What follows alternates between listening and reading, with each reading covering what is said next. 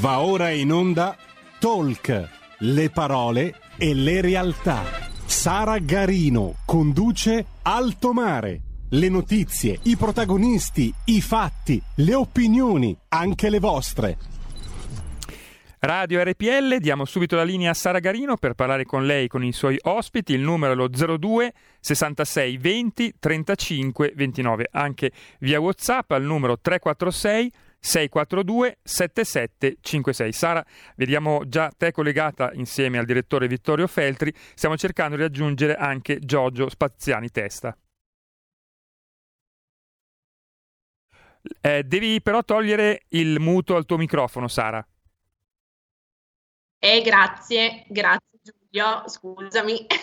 Grazie infinite al nostro Giulio Cesare Carnelli al timone della regia. Bentrovati a tutti voi per una nuova puntata di Alto Mare. Ben trovato anche al direttore Vittorio Feltri che vediamo già collegato. Grazie mille direttore per essere tornato con noi. Grazie a voi, è un piacere.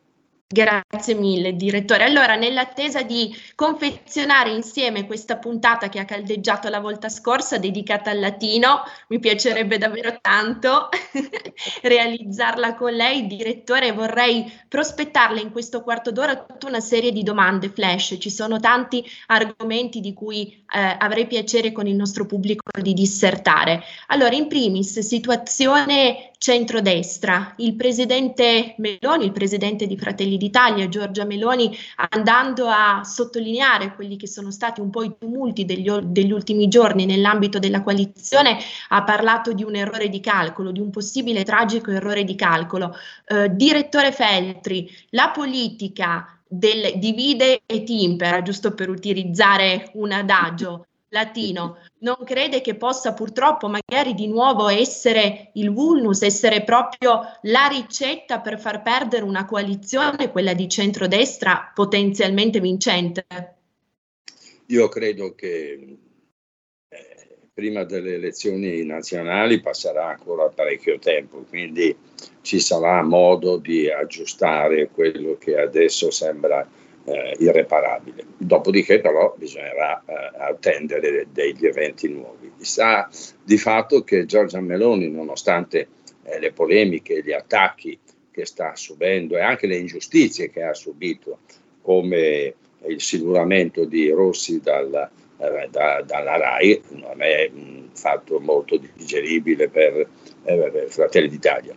Comunque sono anche convinto eh, di questo. Se il destino in questo momento è contro Giorgia Meloni, peggio per lui, cioè peggio per il destino, perché nonostante, nonostante tutto il suo partito continua a crescere, tant'è che stando ai sondaggi, che non sono il Vangelo, però misurano la temperatura eh, popolare, eh, insomma, eh, continua a crescere eh, il partito eh, della Meloni ed è diventato il primo partito italiano. Questo dovrebbe far riflettere anche coloro i quali continuano ad attaccare eh, Giorgia Meloni. A volte gli attacchi eh, si eh, trasformano poi eh, in, in, voti, in consensi e, e questo eh, mi sembra uno di quei casi.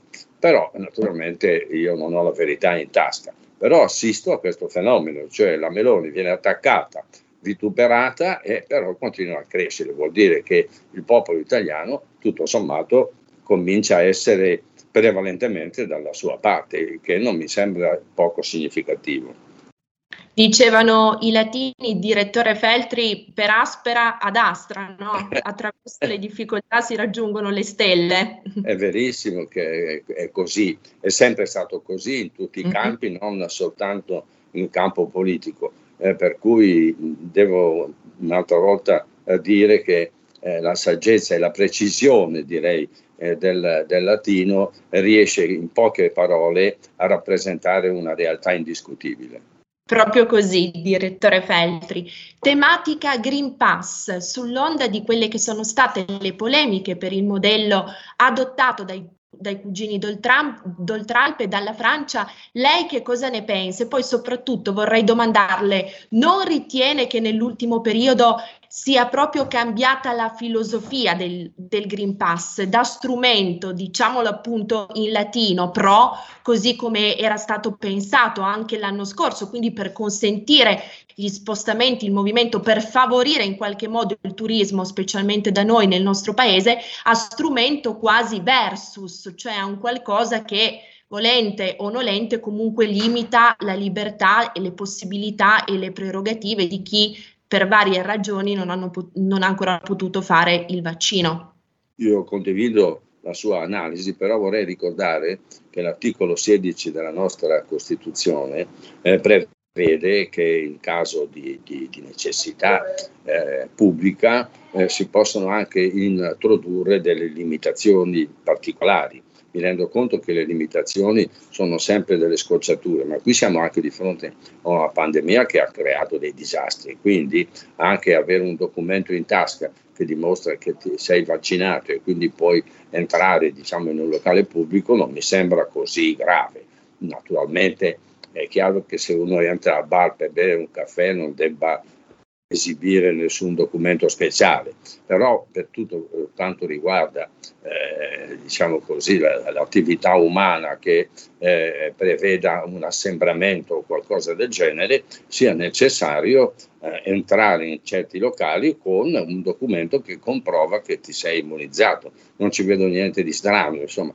E poi quando siamo di fronte anche ai Novax, io per l'amor di Dio non posso impedire a nessuno, io, ma intendo dire lo Stato, non può impedire a qualcuno di essere stupido o incosciente. Quindi non si possono diciamo, introdurre degli obblighi in questo senso. Però è chiaro che nel caso in cui uno che non si vuole vaccinare e poi eh, si, si ammala dovrebbe almeno pagarsi le spese sanitarie, perché poi quelle sono a carico della eh, collettività e la collettività è tenuta a ripararsi diciamo dalle sciagure, se non lo fa volutamente per pregiudizi o per altri motivi, è chiaro che debba pagare di, di tasca sua. Se poi muore, noi siamo disposti a pagargli il funerale.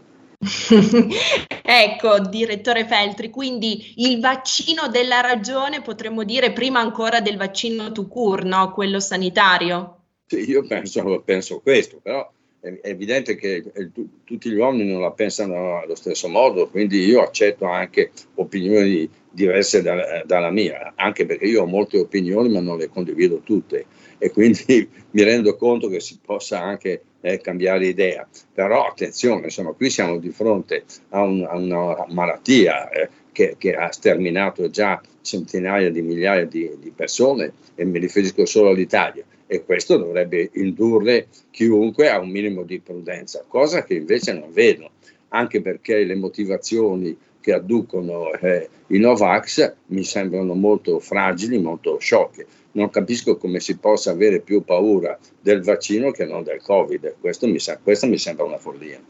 Certo, certo, direttore Feltri. Questione vexata questione del DDL ZAN. Siamo vicini secondo lei a Rederazione? Ma io credo che qui mh, siamo di fronte a uno stallo perché non si riesce a trovare un accordo, eh, diciamo così, sicuro che possa garantire a questa legge di andare in porto.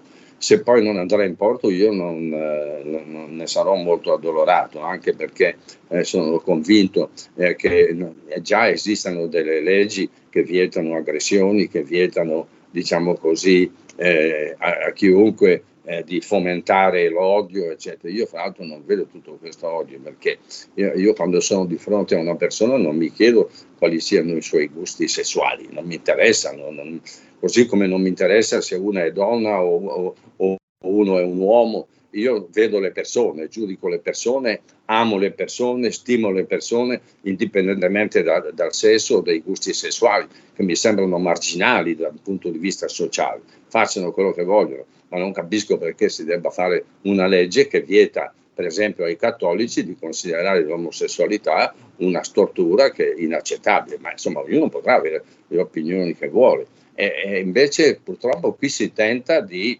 eh, diciamo, appoggiare una certa linea ideologica per castigarne un'altra e questo non mi sembra un buon motivo per fare una legge speciale. Certo, questo fantomatico politicamente corretto che lei giustamente tante volte qui ad alto mare ha declinato in politicamente corrotto. Sì, esattamente così, perché mm-hmm. qui rischiamo veramente di, di, di, di, castrarci da soli, il che mm-hmm. è quasi paradossale. Insomma, cerchiamo di vivere tranquillamente. Io sono contro l'omofobia, ma devo dire la verità, non ho mai conosciuto un omofobo, uno che odia gli omosessuali o, o i trans, ma chi se ne frega, ognuno fa quello che vuole. Non riesco, non riesco a, diciamo così, a, a, capire. Io non ho mai conosciuto un, un, neanche un, un, razzista, io non l'ho mai conosciuto, perché insomma, parliamo de, de, dei neri, i neri. Per esempio, eh, nelle squadre di, di, calcio che vanno per la maggiore, l'Inter che ha vinto eh, lo scudetto, ha un centravanti, un centravanti formidabile, bravissimo, che è diventato il divo di, di, di Milano, dei tifosi dell'Inter, ebbene è nero. E allora come si può parlare di razzismo quando poi abbiamo i miti che sono neri? Ma questo non solo nell'Inter, anche nell'Atalanta, che non è una squadra secondaria, c'è un centravanti che, eh, che si chiama, se non mi ricordo il nome, comunque bravissimo, e i bergamaschi lo portano in trionfo. Poi dicono che i bergamaschi sono razzisti, ma che razzisti? Qui qualsiasi parola tu dica, anche scherzosa, viene presa sul serio. Fra l'altro, la certo. cosa che mi stupisce di più è che in questo paese si possono prendere in giro gli alpini, si può prendere in giro il cattolico, diciamo, fervente. Eh, si, il, soprattutto i carabinieri sono una fonte inesauribile di barzellette, tutti possono essere sfottuti e poi gli omosessuali non possono essere sfottuti, ma per l'amor di Dio, ma che male c'è? L'umanità è questa poi lo, lo, lo sfottò eh, la battuta, e non la puoi vietare perché sennò qui dobbiamo andare in giro con, con il bavaglio. Certo, certo. Che ne dice il direttore? Riflettevo mentre parlava. Qualcuno, qualcuno che perora, qualcuno che è alfiere del politicamente corrotto, dovrebbe forse rileggersi, a parte i testi latini, eh, anche le memorie di Adriano e di Marguerite Rio Sernar. Che sì. ne dice? Io eh, quel libro l'ho letto una trentina di anni fa e sono stato incantato eh, anche dalla prosa di, della Jusen, anche perché la traduzione è stata meravigliosa. Era un libro Enaudi, se, se non ricordo sì, male. Esatto, e, esatto. E, e, anche, anche, Adriano, anche lui era omosessuale. Quindi i latini erano molto più tolleranti di, di quello che noi adesso vogliamo sembrare di essere, pur non essendolo.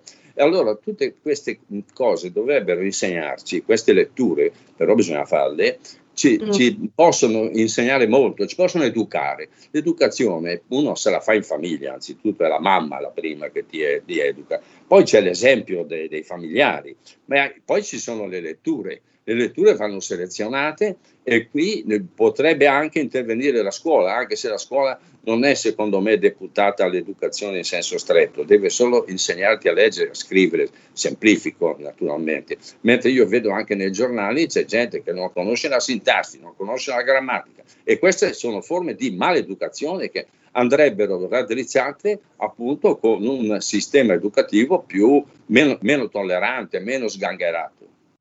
Certo, e anche qui il direttore Feltri, educazione, educare da ex ducere, quindi tirare fuori quello che ciascuno ha già no? nella propria testa, nella propria mente, tirare fuori maieuticamente, non forzare le cose esatto. dall'esterno, no? in modo Infatti. È, è, sempre, è sempre l'esempio eh, che, che, che, che, forma eh, i, i, giovani, i ragazzi, però vedo che lei con il latino ha una dimestichezza notevole, quindi mi sento quasi in inferiorità di fronte a lei perché anche se io l'ho studiato bene il latino, mi è sempre piaciuto, però non ho la memoria così fresca come la sua e mi congratulo con lei, mi piace molto questa cosa. Grazie, grazie infinite, direttore Feltri. Posso farle ancora una domanda veloce, veloce, ancora qualche, qualche minuto? Sì, Nel sì. secondo blocco di Alto Mare, direttore Feltri, parleremo di nuovo di immobili, di casa, l'abbiamo detto in incipit bene rifugio per, le, per, per, eccellenza divenuto bersaglio immobile di un fisco sempre più predatorio. Eh, anche in questo, direttore Feltri, non ritiene che dovremmo davvero tornare alle origini, quindi a guardare al risparmio, al lavoro, agli impegni, ai sacrifici delle persone come a un valore, a un tesoro su cui fondare assolutamente il costrutto di tutta la nostra società e di un nuovo modus operandi, di un nuovo modo di fare davvero politica politica, intesa come arte del bene comune, vertice della piramide di Platone, così ri- rimaniamo sempre nel sì. bacino classico. Mi sembra che lei abbia assolutamente azzeccato il problema. La casa, per esempio, non è soltanto il luogo dove poi le famiglie vivono, la casa è anche un simbolo. Chi ha una casa di proprietà, almeno in Italia questa è la mentalità, si sente rassicurato, può succedere di tutto, ma io ho la mia casa dove la mia famiglia può vivere e, e insistere con una tassazione sbagliata su, sugli immobili eh, significa frustrare il popolo italiano. E quindi chi ci governa ha le possibilità per trovare le evasioni fiscali, solo che nessuno si adopera e quindi succede che alla fine i poveracci che però hanno una casa, magari anche dopo aver fatto un mutuo, eccetera, devono pagare delle imposte altissime, mentre poi c'è chi invece non, non paga le tasse e non viene perseguito. Faccio un esempio, se no sembra il solito discorso contro l'evasione fiscale. Allora, a Milano, per esempio, circolano delle automobili di lusso, la maggior parte delle auto sono di lusso. Basta andare a vedere il reddito di, de, delle persone eh, che posseggono queste automobili. E il reddito è, è facile da accertare, basta vedere la, la, denuncia dei redditi. Se la denuncia dei redditi è incompatibile con una spesa così alta, c'è stata un'evasione, allora lì si, si può procedere e si potrebbero raccattare molti soldi, ma anche le case. Ci sono delle case di lusso, ma non solo a Milano, anche nelle città più piccole, che costano 7, 800 eh, mila, euro, quindi una cifra notevoli. Se uno ha speso quella cifra notevole deve giustificare, deve dire dove è andato a prendere i soldi. E non ci vuole molto, si vanno a vedere appunto le denunce dei redditi, se sono incompatibili con una spesa così eccessiva, è chiaro che si deve indagare, procedere e punire. Certo, certo, quindi è sufficiente il buon senso, no? il buon senso che era eh, così tanto caldeggiato anche da, dal compianto presidente Luigi Einaudi che menzioniamo spesso qui ad Alto Mare, il direttore Feltri, perché i suoi insegnamenti, così come le memorie di Adriano di cui dissertavamo certo. prima, sono un'altra di quelle perle che assolutamente andrebbero riscoperte, che parlano sempre come se fossero attuali, come se fossero state scritte. Talmente attuali che per esempio il, il, eh, l'acquedotto di Adriano funziona ancora a Roma ancora porta l'acqua ai romani e lo fece Adriano due, duemila anni fa.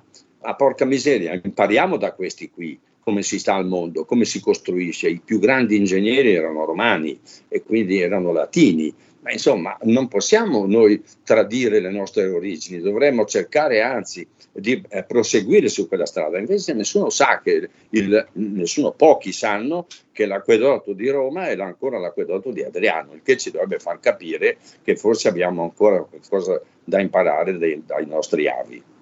Eh sì, eh sì, e, e, dimenticando tutto questo, direttore Feltri, l'unico risultato conseguibile, dato che storia magistra vita, è quello di vivere purtroppo politicamente e anche socialmente, mi passi l'espressione, in una cloaca massima, no? Sì, è verissimo, verissimo, brava, proprio ne faccio i miei complimenti.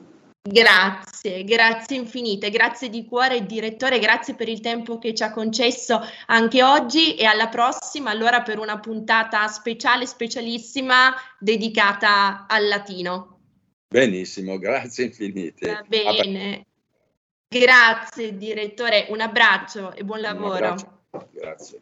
Grazie mille.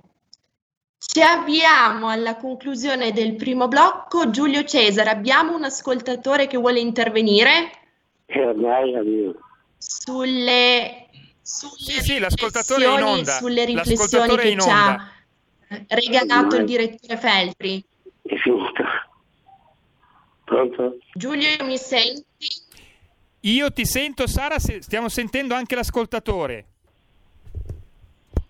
Io sento anche l'ospite, sento Pronto? anche il nostro ascoltatore. Benvenuto in diretta. Grazie. No, io volevo intervenire quando c'era il direttore di Petri per fare la provocazione, siccome lui ha sostenuto, sempre sostenuto che chi non si vaccina se viene infettato poi deve, deve essere ricoverato e pagarsi tutte le, le degenze e, e, le cure. No? Eh, io allargherei la sua provocazione dicendo che anche quelli che fumano e che bevono devono pagarsi anche loro, in teoria, no? Cioè provocazione per provocazione. Poi noi parliamo sempre da esperti, cioè voi vi lasciate influenzare da quelli che dicono vaccino e vaccino. Io sento dire che il vaccino quando c'è l'epidemia serve sì e no, relativamente, perché provoca le cosiddette varianti, no? E allora ricorriamo sempre le varianti, no? Il vaccino che ricorre sempre le varianti e non c'è mai fine. Quando c'è in corso un'epidemia bisogna curarsi con le cure, cioè ci vuole anche la par condicio alla radio, alla televisione, non c'è mai nessuno che parla di queste cose, mai.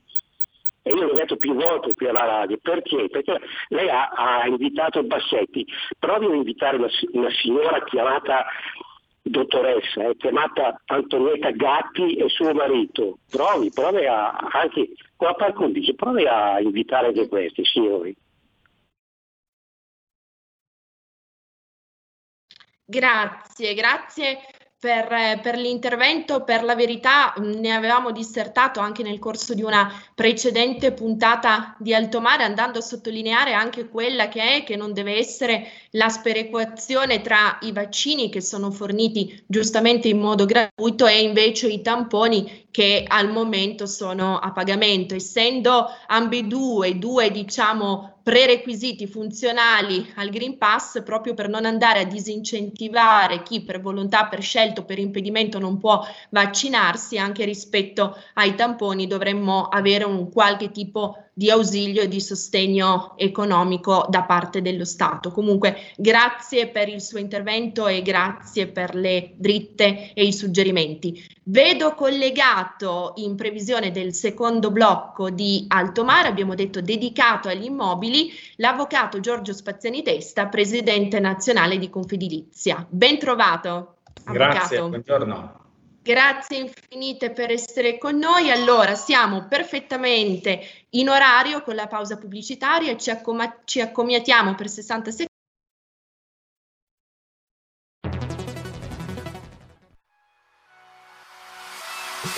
Chi sbaglia paga.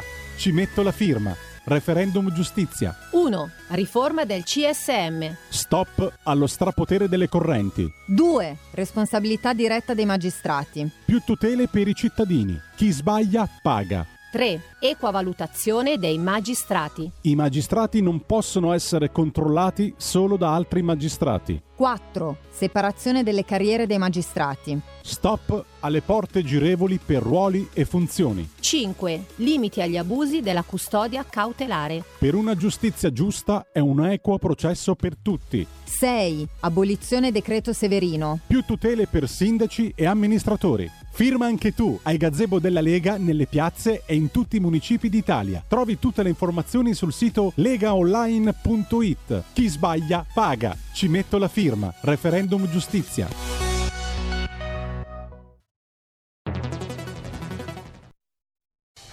Porta con te ovunque RPL la tua radio. Scarica l'applicazione per smartphone o tablet dal tuo store o dal sito radiorpl.it. Cosa aspetti?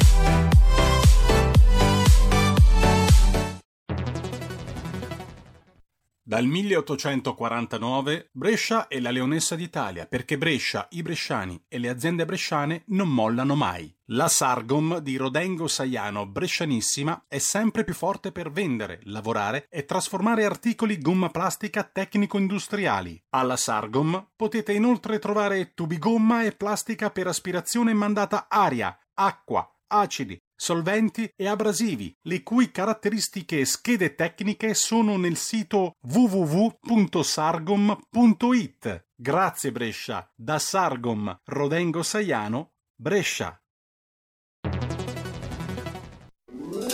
Stai ascoltando RPL. La tua voce libera, senza filtri né censura. La tua radio. Eccoci alla seconda parte di Talk Alto Mare, ridiamo la linea a Sara Garino. Grazie, grazie infinite al nostro Giulio Cesare al timone della regia. Per coloro i quali si fossero messi in collegamento soltanto ora, vi ricordo che continueremo a parlare di immobiliare con il presidente nazionale di Confedilizia, l'avvocato Giorgio Spaziani Testa. Eh, presidente, c'è stata caldeggiata dal pubblico eh, questa sua ennesima partecipazione perché il tema è molto sentito, è molto importante, lo dicevamo in incipit, il mattone è il bene rifugio per, per eccellenza da parte degli italiani, quindi c'è molta eh, volontà di saperne di più rispetto a questi temi. Non so Giulio se abbiamo già qualche telefonata in collegamento, avvisami naturalmente. Eh, eh, quando arriveranno interlocuzioni per il Presidente. Allora, cominciamo eh, con un focus generale, Presidente, che però vuole anche pescare nel particolare. In questi giorni, parlando, come le dicevo appunto, con diversi nostri ascoltatori che hanno chiamato, presentando no, un po' anche i loro vari problemi, la sensazione, la sintesi, diciamo, il leitmotiv che ho colto da tutti questi loro interventi è stata la sensazione di essere, per usare un termine un po' eufemistico, vilipesi, no? presi in giro anche dallo, dallo Stato e di essere costantemente visti come la vacca da mungere, no? da spremere, da bastonare da, a cui guardare sempre per l'espressione può sembrare un po' gretta, un po' forte, un po' veemente, ma è così per fare cassa. Presidente Spaziani Testa, ma perché non in Italia perché non si, non si, libera, non si fa in modo che questo settore assolutamente trainante di volano per l'economia possa ripartire finalmente senza vincoli, senza lacci, senza lacciuoli che, che ne frenino la corsa. Eh, quello, quello, che si rischia di innestare, quello che si è innestato, poi alla fine è un circolo vizioso perché bloccando, legando le mani alla proprietà, in automatico anche la disponibilità di immobili per uso abitativo, ma anche e soprattutto per uso commerciale, viene significativamente ridotta in un momento dove, eh, come dire, Dio solo sa quanto avremmo tutti bisogno di ripartire in tutti i sensi.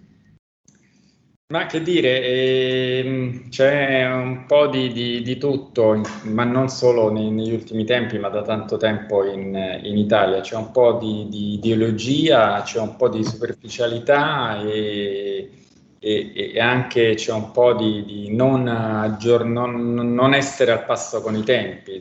Per esempio, mi riferisco a, a coloro che ancora vedono la locazione, l'affitto in Italia come una eh, riservata a chissà quali soggetti proprietari di chissà quali quantità di immobili e, e che vengono visti ancora come dei, insomma, dei, dei privilegiati, tanto, tanto da eh, poi portare a provvedimenti liberticidi ma dannosi poi anche alla fine per gli stessi inquilini come il blocco degli sfratti.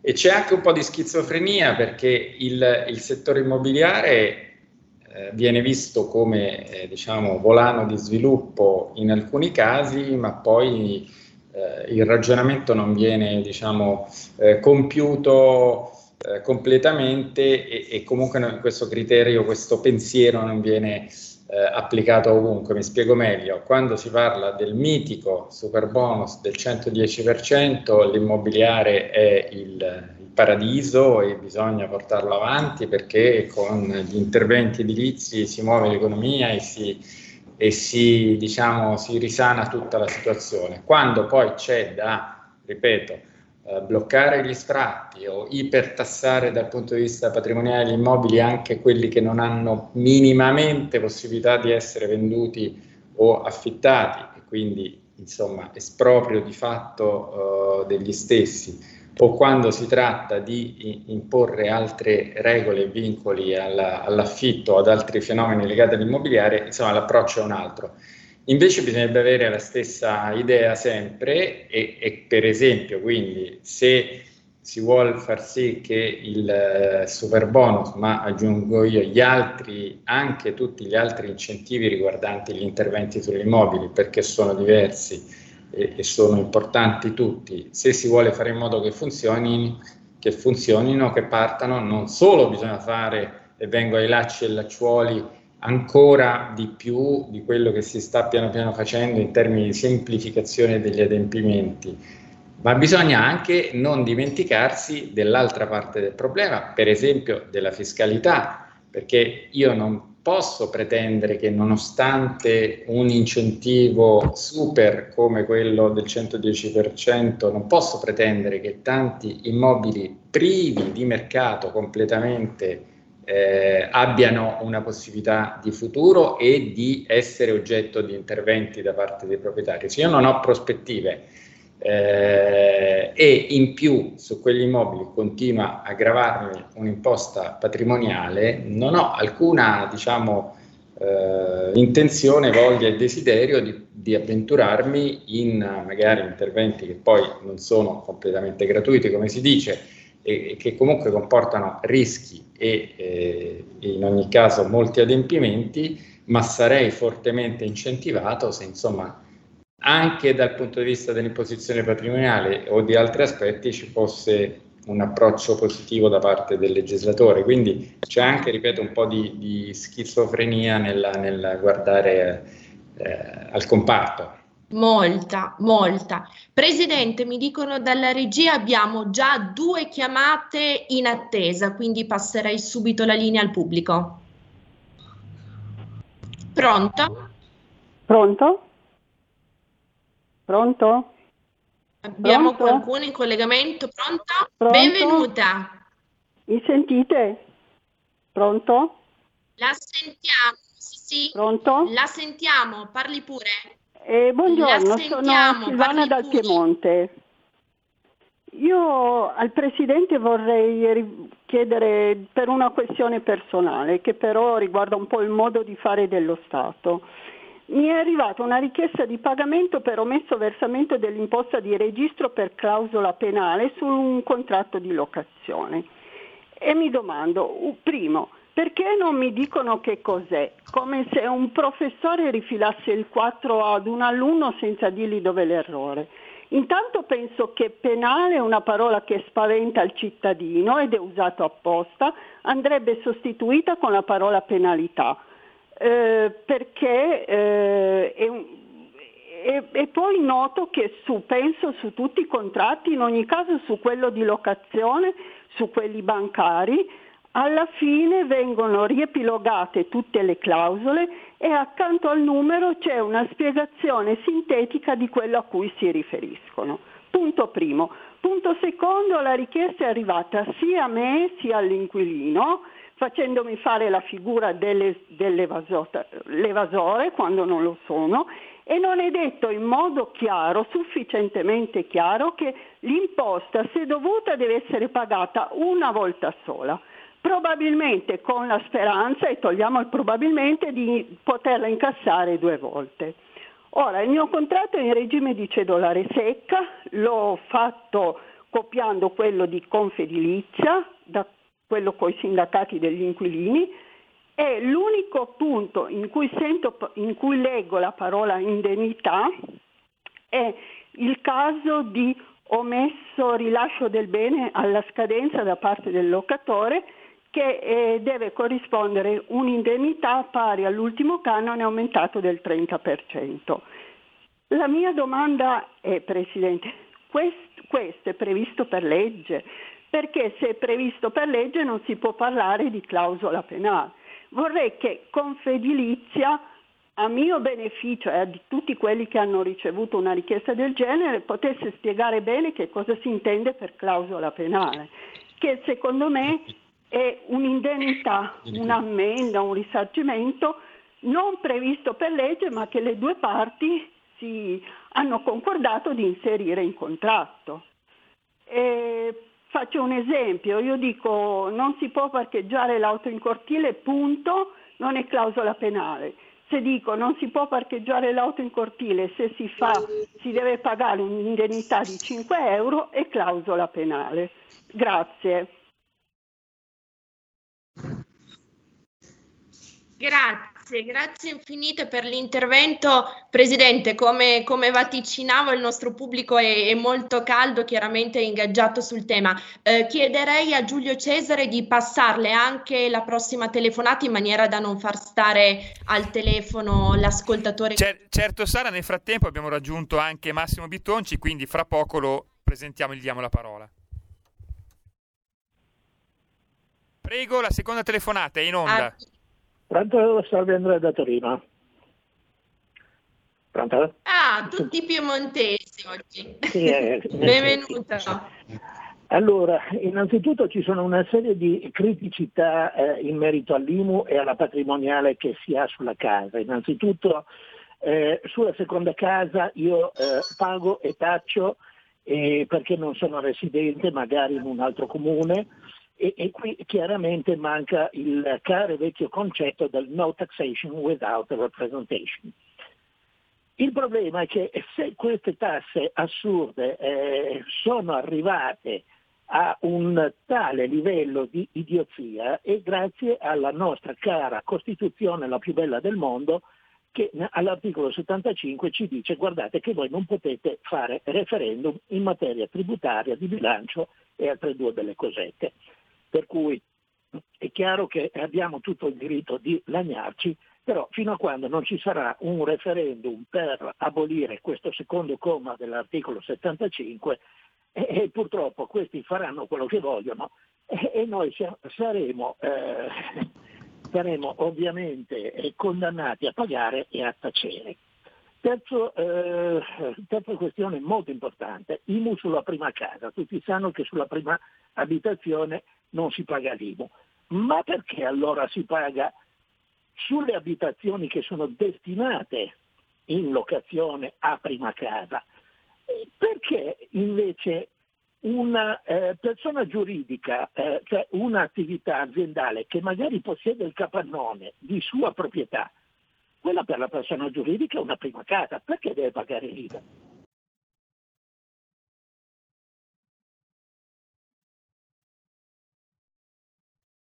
Sara, Sara, togli il muto al microfono che non ti sentiamo. Scusate, è la seconda volta, giusto per tornare al latino, non bis in idem, stavolta sì invece, grazie Giulio. Dicevo grazie anche al nostro ennesimo ascoltatore per l'intervento, dovizioso Presidente Spaziani Testa, la faccio subito rispondere, mi consento solo prima di presentare e salutare anche l'onorevole Massimo Bitonci della Lega, deputato della Lega, membro della Commissione Bilancio. Onorevole, buongiorno. Buongiorno, buongiorno a tutti. Grazie, grazie per la partecipazione. Ascoltiamo insieme le risposte del Presidente Spaziani Testa, poi lascio a lei, onorevole, le conclusioni, la sintesi per, dopo aver delineato le problematiche, parte delle problematiche, dire, specificare che cosa sta facendo la Lega in questo momento al governo per cercare di aiutare e sostenere il settore. Presidente Spaziani Testa. Allora, intanto approfitto per salutare molto cordialmente il, l'onorevole Bitonci. Um, per quanto riguarda le, le, due questioni, allora la prima è un fatto abbastanza tecnico, quello della clausola penale, sul quale posso dire questo, che Confedilizia si sta eh, impegnando da oltre un anno su, anzi forse anche un po' di più, su una questione molto concreta, cioè il fatto che alcuni uffici dell'Agenzia delle Entrate ritengono quella clausola, che è una parte del contratto, appunto, non entriamo in troppi dettagli, ma riservata diciamo, a dare maggiori garanzie al proprietario per, la, per l'esecuzione delle prestazioni eh, dovute, eh, alcuni, solo alcuni uffici dell'Agenzia delle Entrate ritengono, noi risultava per esempio in Lombardia in particolare, ritengono che quella punto vada autonomamente tassato, altri no e soprattutto non lo ritengono non solo Confedilizia che ovviamente altrimenti avrebbe dato eh, anni fa precise istruzioni ai suoi associati e alle sue associazioni territoriali, ma non lo ritengono diverse commissioni tributarie, cioè i giudici tributari che stanno dando torto ripetutamente all'Agenzia delle Entrate. Quindi io posso solo invitare la uh, signora, a, a, visto che ha usato un nostro contratto, insomma, e ci conosce, a rivolgersi alla sede territoriale Confedilizia eh, più vicina per avere i dettagli. Ma noi stiamo assistendo i proprietari su questa battaglia che riteniamo importante perché già, ripeto, ritenuta, questa impostazione è stata ritenuta sbagliata dalla, eh, da diversi giudici. Per quanto riguarda l'altro ascoltatore, eh, ha detto sì, cose interessanti in materia di IMU, anche qui forse nel merito è inutile entrare il concetto di prima casa, certo potrebbe essere esteso anche alla, a quella dell'inquilino eh, in locazione, però io credo che sull'IMU vada fatto un discorso più generale e colgo l'occasione della presenza dell'onorevole Bitonci per dare atto in particolare alla Lega del fatto che sia in sede di riforma fiscale, sia in sede di provvedimenti eh, diciamo più contingenti, come per esempio il decreto sostegni bis, si sta impegnando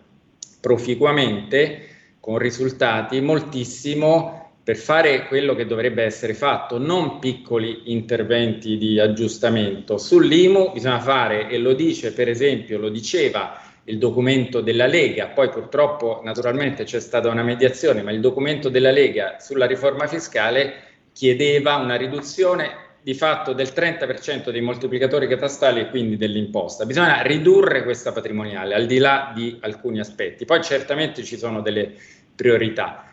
Però la Lega è stata importante, torno a dirlo, non perché, ma mi fa piacere dirlo in presenza dell'onorevole Bitonci, ma l'abbiamo già riconosciuto più volte, almeno per limitare i danni del documento finale sulla riforma fiscale. Non attenderemo il futuro per avere quella riduzione del 30%, magari nuovi governi, ma per intanto lì si è evitato che fosse eh, inserita la previsione di una riforma del catasto eh, in aumento, mettiamola così perché questo sarebbe stato e quindi si è previsto che non si interverrà con la riforma eh, fiscale sul catasto e ripeto sarebbe stato un aumento di tassazione, ma è importante, l'onorevole Bitonci eh, ha lavorato molto su questo, è stato anche un intervento recente in materia di eh, blocco sfratti perché con riferimento a questa mostruosa iniquità nei confronti dei proprietari di, casi, si è, di casa si è ottenuto almeno che fosse eh, eliminata l'IMU 2021 per i proprietari eh, persone fisiche con riferimento alle abitazioni quando colpiti dal blocco sfratti. Questo è un bel passo avanti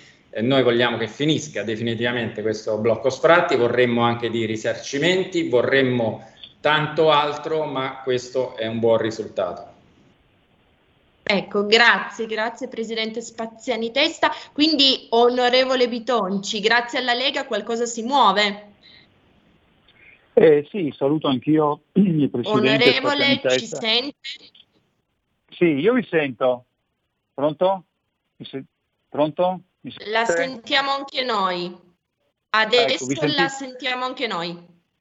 Ecco, allora intanto saluto e ringrazio il, il Presidente Spaziani Testa con cui abbiamo avuto sempre una proficua collaborazione anche quando ero sottosegretario eh, all'economia. Infatti ricorda e ricorderà anche lui l'introduzione della cedolare secca per gli affitti commerciali, una battaglia che noi facciamo da sempre, da sempre perché crediamo che soprattutto nel settore immobiliare, ma non solo, anche per altre imposizioni, il sistema delle cedolari o il sistema flat o come lo chiamo io flat taxation, cioè delle cedolari secche, è una, un tipo di tassazione che eh, semplifica molto l'adempimento, eh, riduce eh, l'imposta e ha anche un effetto anche di emersione dell'evasione, perché abbiamo visto che l'introduzione della cedolare secca sugli affitti ha avuto anche un effetto uh, di, uh, di, questo, di, questo, tipo. E sul tema della tassazione immobiliare è logico che noi puntiamo a, a, un riordino della tassazione con un punto fisso e questo l'abbiamo uh, voluto scrivere nella nostra proposta e dopo abbiamo ovviamente puntato i piedi nel documento finale che è uscito dalla Commissione Finanze, Camere e Senato c'è nessun aumento della tassazione immobiliare e anzi una proposta di riduzione delle reti catastali. Eh, lo spettro dell'aumento delle reti catastali eh, c'è ormai da anni, eh, è eh, fermo mh, mm, al Ministero del, dell'Economia eh, e mh, mm, eh, il problema potrebbe essere il passaggio, come io ripeto da sempre, da vani a metri quadri. Cioè il passaggio da vani a metri quadri ehm, porterebbe a un aumento indifferenziato che va dal 30 al eh, 50% delle reti catastali. Quindi quello che noi non vogliamo è che attraverso un aggiornamento del catasto eh, in effetti eh, si aumenti di molto la, uh, la, tassazione. È logico che il sistema catastale va riordinato, ma certamente non con un aumento delle rendite che in alcune zone sono assolutamente eh, molto più alti anche del valore reale del, uh, dell'imm- dell'immobile. Eh, sull'immobilizzazione catastale eh, e quindi sul, per quanto riguarda il tema dell'IMU, eh, il Presidente ha ricordato eh, l'impegno del nostro movimento per quanto riguarda il tema degli sfratti, la proposta del governo era una proposta assolutamente irricevibile eh, che riguardava la eh, seconda rata eh, di, eh, di, di, quest'anno. Noi invece con i nostri emendamenti, e io sono stato relatore per cinque settimane al decreto sostegni e, e, grazie anche a, all'aiuto che c'è stato da parte del, dei vari commissari e poi il governo che ha Uh, ceduto uh, per quanto riguarda il 2021 eh, è previsto il rimborso dell'IMU della prima rata e il, l'esenzione dal pagamento della seconda rata per tutti i soggetti che hanno subito, persone fisiche, il blocco del, uh, degli sfratti. Quindi anche in questo campo diciamo che noi ci siamo mossi uh, come movimento per tutelare chi era stato ingiustamente colpito dal blocco degli sfratti che ormai raggiungono uh, l'anno e mezzo se non quasi i, i due anni fra un po'.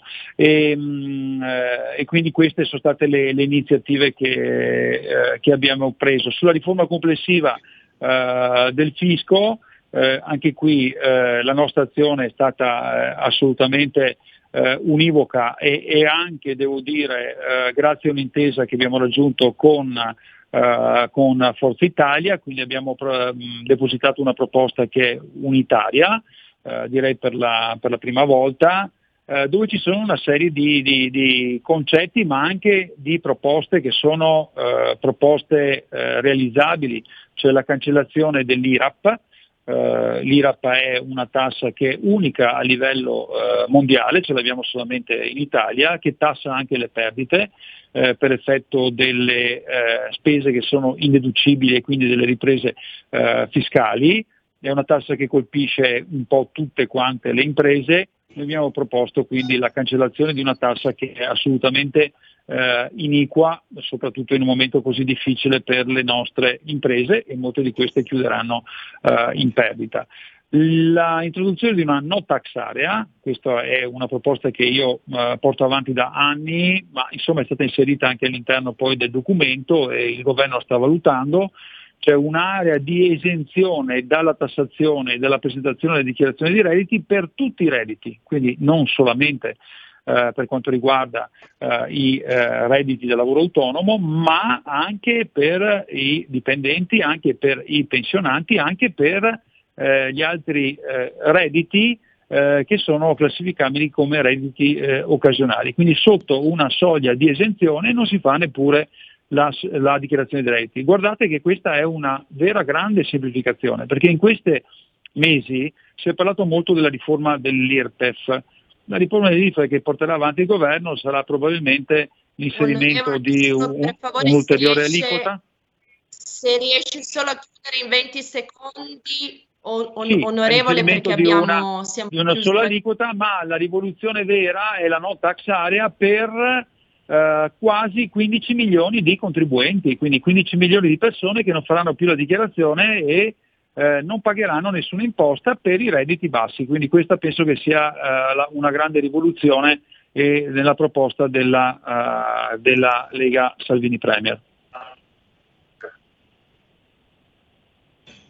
Certo, grazie, grazie infinite.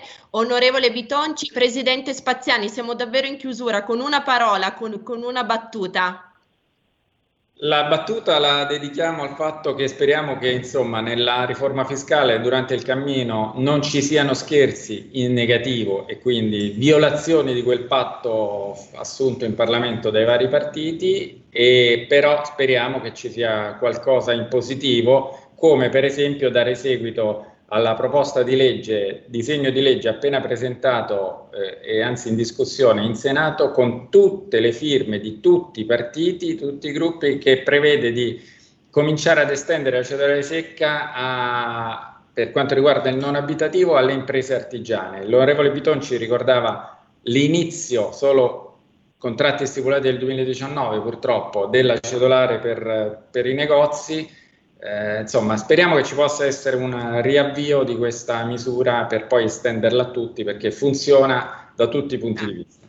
Certo, assolutamente. Grazie, grazie infinite. Quindi eh, all'onorevole Massimo Bitoncio, abbiamo detto deputato grazie della Lega, grazie ancora al presidente eh, Giorgio Spaziani Testa, presidente nazionale di Confedilizia. Torneremo naturalmente a parlare di questo tema. Vi ricordo il sito di Confedilizia dove potete leggere le, le testimonianze, le tristi testimonianze di chi in questi mesi, in questi anni ha ha, ha, dovuto affrontare le tante difficoltà di un procedimento di eh, sfratto, chiaramente eh, sfratto congelato, no? abbiamo detto bloccato e vi invito anche a consultare il sito di Confedilizia per eh, poter reperire ulteriori informazioni e indicazioni che possano essere utili nella trattazione appunto dei temi che concernono la locazione più in generale il settore immobiliare. Devo davvero eh, chiudere. Il nostro metronomico Giulio Cesare mi dice che il tempo è concluso. Naturalmente voi non cambiate emittente perché i programmi di RPL continuano.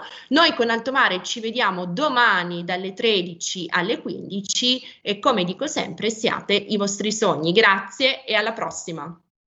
Avete ascoltato Altomare